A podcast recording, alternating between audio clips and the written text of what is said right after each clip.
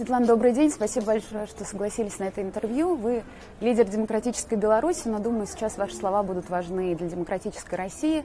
А, вчера стало известно на Мюнхенской конференции о смерти Алексея Навального в российской тюрьме. Я знаю, что вы уже выпустили заявление. Вы встретились с Юлией Навальной, его женой вчера. Как прошла эта встреча? Какие слова поддержки для нее нашли? И вообще, как вы сами узнали об этой новости? И какая у вас была первая реакция?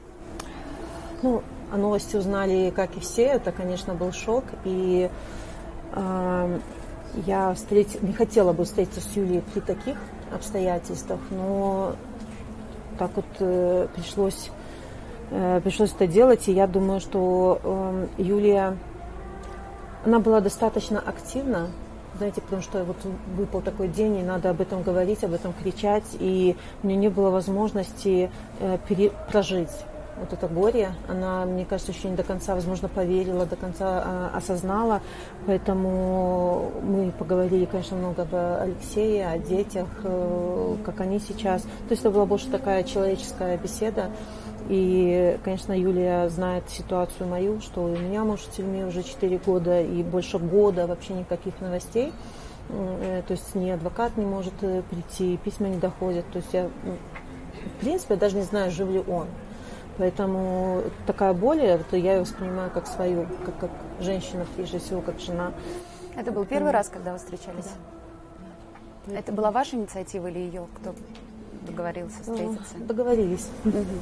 Да, и, конечно, много еще будет э, и вопросов по расследованию, как, как это все было. Конечно, это важно, да, узнать Э, понятно, что режим может написать все, что угодно в документах, но все равно моя стойкая позиция, что несмотря на то, что там вот написано, это убийство, потому что э, э, люди в тюрьмах уже медленно умирают, и поэтому вся вина лежит на, на режиме Путина, и он, он должен понести ответственность за, за смерть этого ну, символа новой, новой России.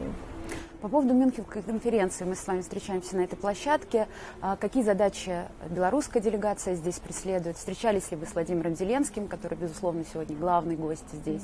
И какие-то контакты есть вообще с украинской стороной у вас? Э, на Мюнхенской конференции мы повышаем внимание к Беларуси. И вот из-за Алексея Навального Э, повысился интерес к политзаключенным. Эта тема, она немножко отходила, отходила, потому что войны, потому что люди убивают, города разрушают, и тема политзаключенных уже, ну, мне кажется, знаете, такой глобальный и важный, а, а люди, люди также погибают. И поэтому как, как э, говорили о том, как можно вывести Беларусь из этой войны, чтобы э, различали и белорусский режим, и белорусов. Мы об этом говорили с вами год назад, но, к сожалению, мы обязаны к этому возвращаться, потому что э, до сих пор и политики, и журналисты говорят, вот там э, Беларусь участвует в войне, Беларусь то, Беларусь все. А так нельзя, потому что вы посылаете неправильные месседжи вашей, э, вашему обществу. Лукашенко напал, Лукашенко ответственен, Лукашенко виновен. Белорусы помогают, белорусы поддерживают, белорусы хотят перемен. Вот так это нужно, чтобы э, люди понимали, зачем вообще вовлекаться в Беларусь, потому что ситуация вот такая-то.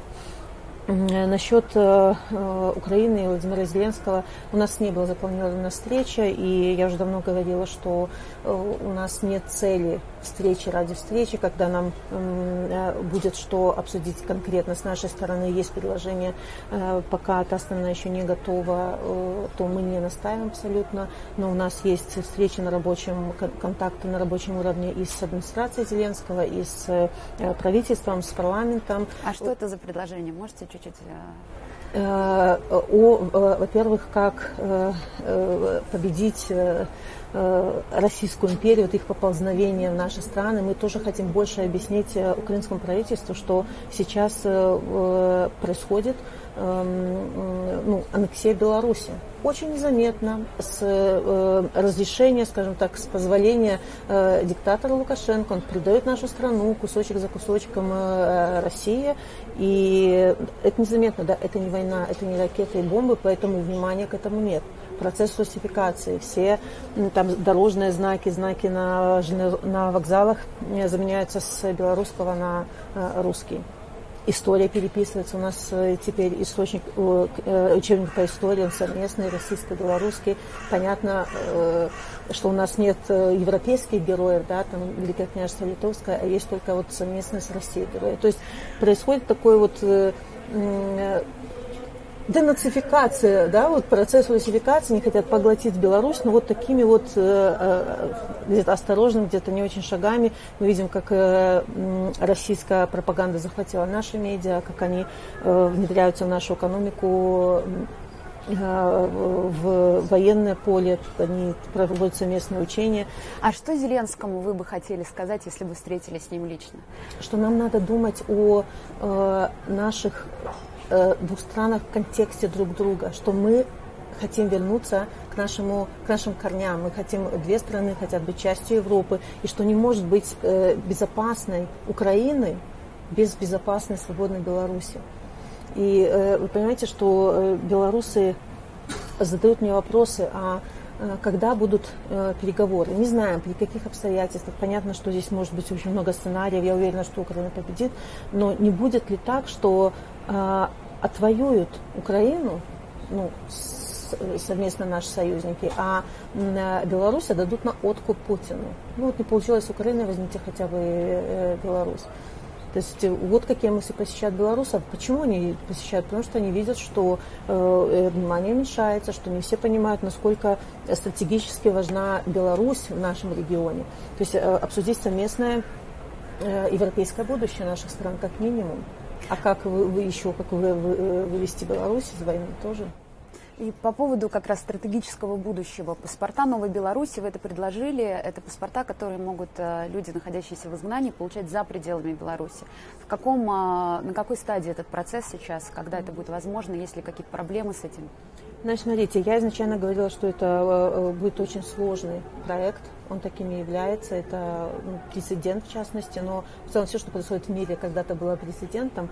А, поэтому э, мы потихонечку двигаемся. Сейчас э, закупили материалы, будут изданы первые 500 э, экземпляров паспортов. У нас все еще есть там некоторые нерешенные вопросы, не буду на этом акцентировать внимание, но уже будут готовы первые образцы для предоставления их в Еврокомиссию, чтобы сверили, как они соответствуют стандартам ИКАО, и чтобы, знаете, пощупали уже вот все страны, вот что это такое-то ничего страшного, да, оказывается, потому что сейчас все думают, ой, это что-то такое непонятное для нас э, диво дивное, а и тогда мы уже э, начнем э, процесс переговоров по поводу признания с отдельными странами, с, в целом с Евросоюзом, посмотрим, как, э, ну, какая реакция будет на это.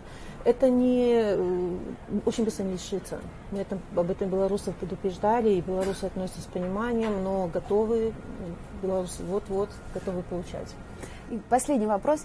Если бы вы могли сейчас обратиться к российскому народу, к тем людям, которые чувствуют себя абсолютно опустошенными, а обезглавленными после смерти Алексея Навального, что бы вы им могли сказать? Какие слова поддержки и, может быть, дальнейшей мотивации могли бы вы найти?